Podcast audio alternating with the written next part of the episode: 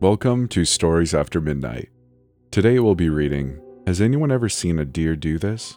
by Aiden P717 from Reddit. A huge shout out before we get started to all of my lovely patrons for helping support this channel. Let's get started. The below text is all copied from a now deleted post from an archived wildlife forum. My sister is a wildlife major, and she sent it to me because she found it so odd.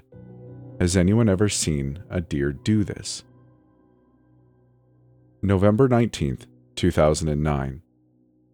This is completely random, and I'm not sure if this is the right place for my question, but here goes. I was driving home from my girlfriend's house the other night.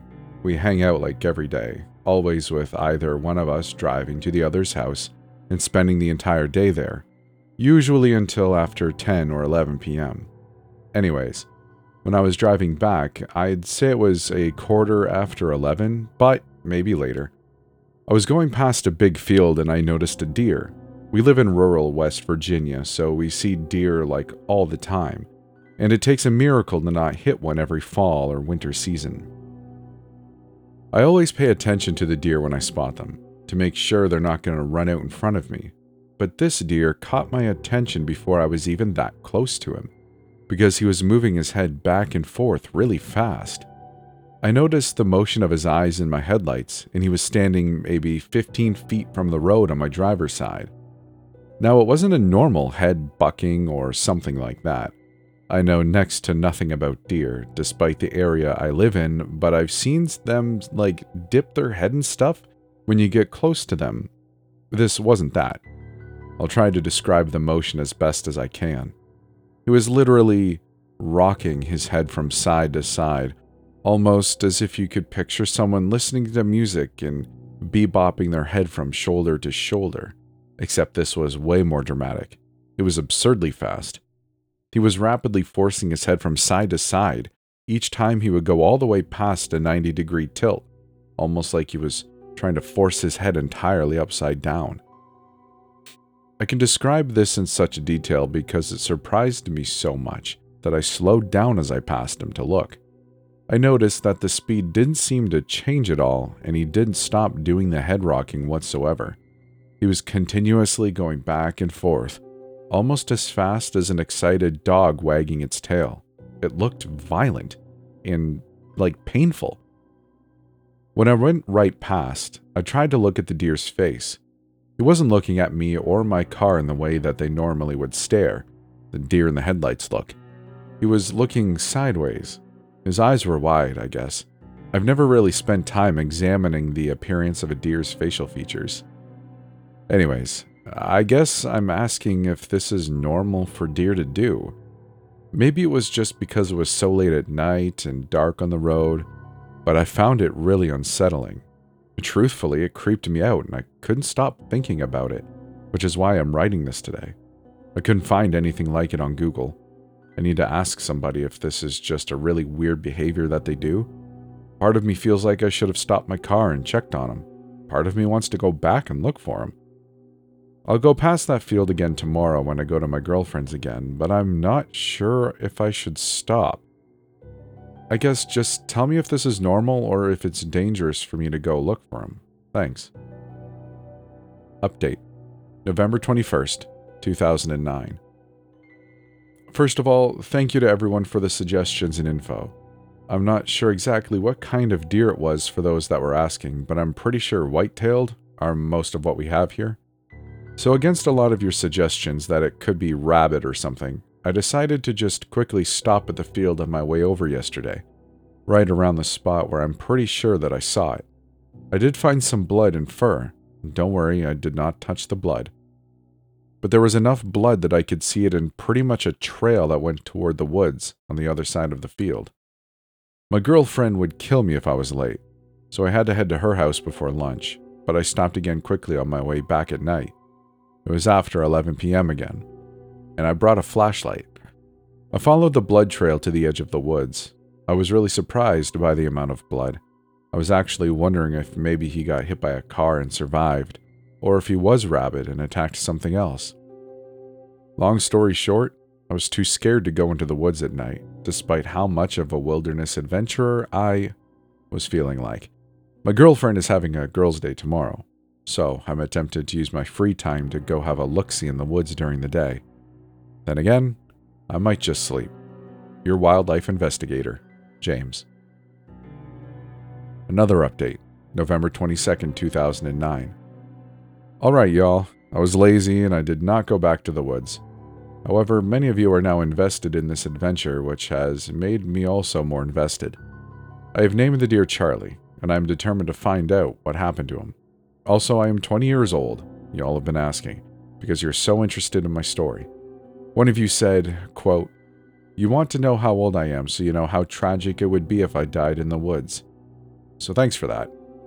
I'm going on Tuesday afternoon. I've got off work and the missus does not.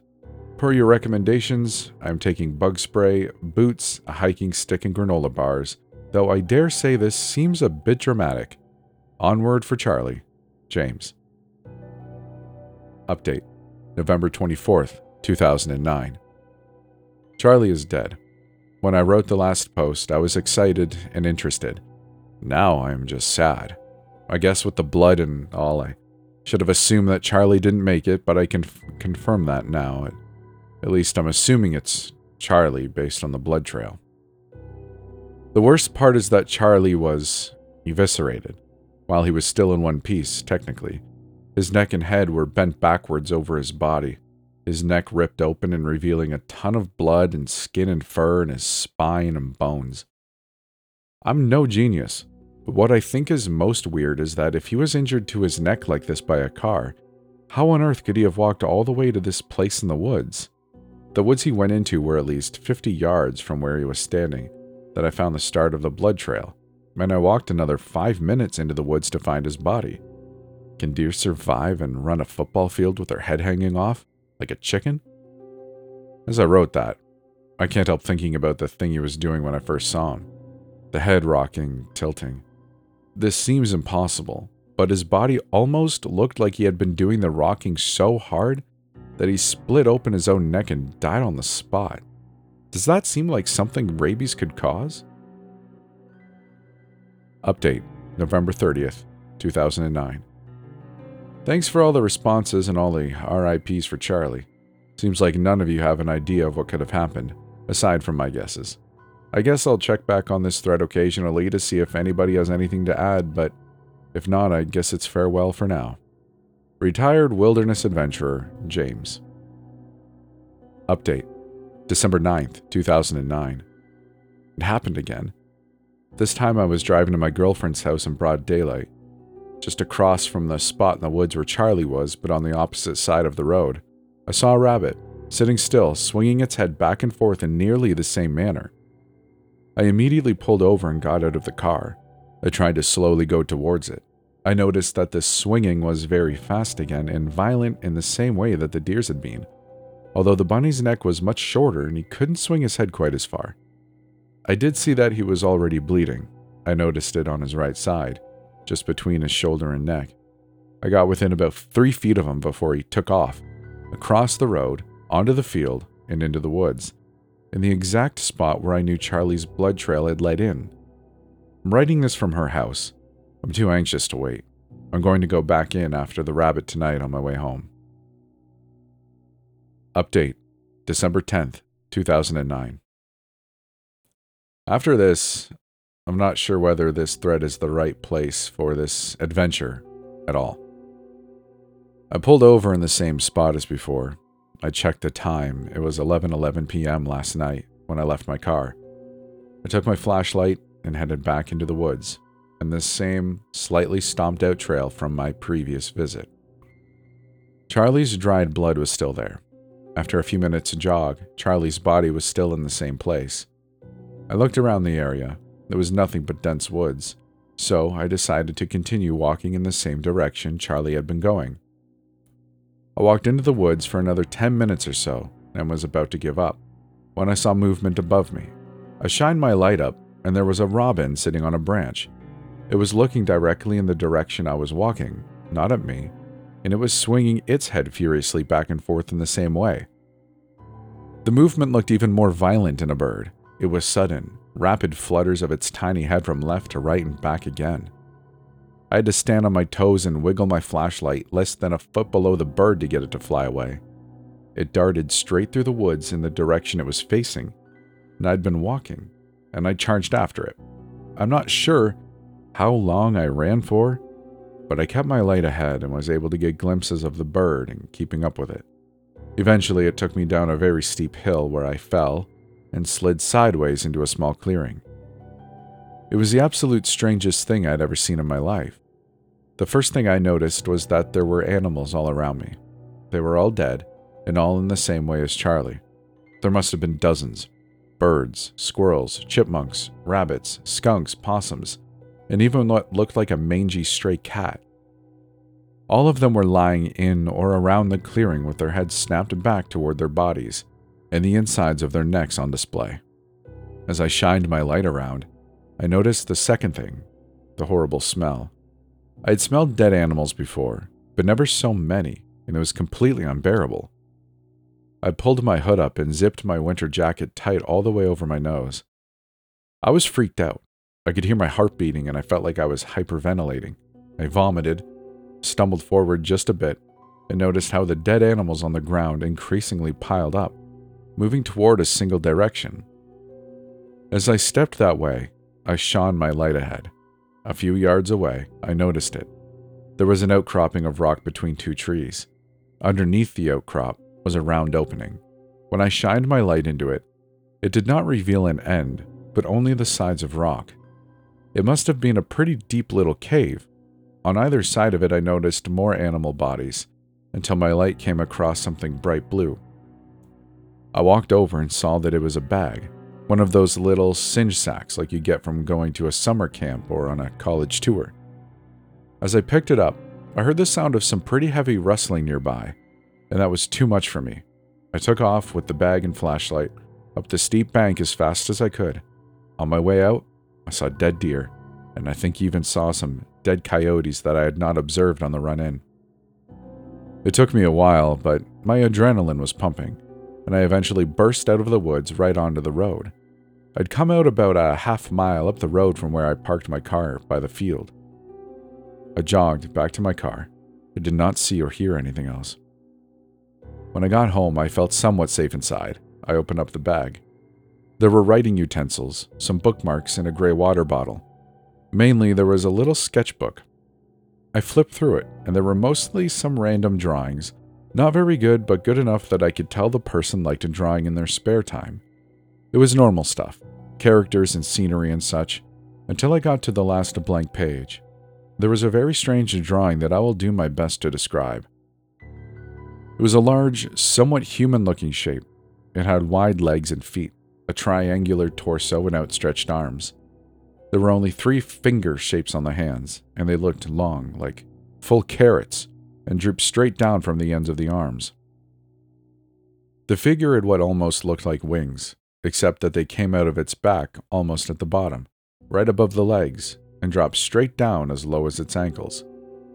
Finally, in place of its head, there was a humongous hollow circle, three times larger than you'd expect the head to have been based on the body proportions. The outside edges of the entire circle was littered with a bunch of smaller circles and dots it looked utterly bizarre. Now, aside from the difference in style, it was drawn in much poorer quality than the rest of the pictures in the book. It looked as though it was hastily scribbled in with an unsharpened pencil. There were smudges and wet spots all over the page. Lastly, down at the bottom of the page were some really sloppy scribbles that looked like they read Zeki 118. It ease me I must see. Does anyone have any idea what all this could be? I have no words, no thoughts. I didn't sleep at all last night. I'm terrified. Should I call the police? The game wardens? This is literally all I can think about. I don't know if this is the best idea, but I want to go back to see the cave in the daytime. I'll take my dad's 12 gauge in case I run into an animal or something that's been doing this. It might be terrifying, but for the first time in a long time, I feel like I'm doing something real. After I go, I'll call the game people to come get these dead animals. I'll update you all tomorrow. Wish me luck. Your wilderness adventurer, slash wildlife CSI James. This is where James's wildlife thread ended. There were a bunch of commenters asking him for updates, but he never gave any. They never found any reports of a missing person named James in WV, but one commenter did find someone named Daniel J. Shinley, whose middle name was supposedly James, but was 20 years old and reported missing in Maryland two weeks after James's last post above. Does anyone else have any info on this? Thanks. And that's it. That's the end of the story. I really hope you enjoyed it. If you did, I would be ever so appreciative if you'd like the video or leave a comment wherever you can. I'd love to read those. If you'd like to support the channel, there is a Patreon you can come join for some sweet early access. And if you'd like to come hang out with all of us, there is a Discord too. It's pretty low key. I wouldn't worry about it taking up too much of your time, but it would be nice to see you there, say hi, and come hang out every once in a while or however however frequently you want. With all that said, I really appreciate you listening, and I hope that I will see you in the next episode.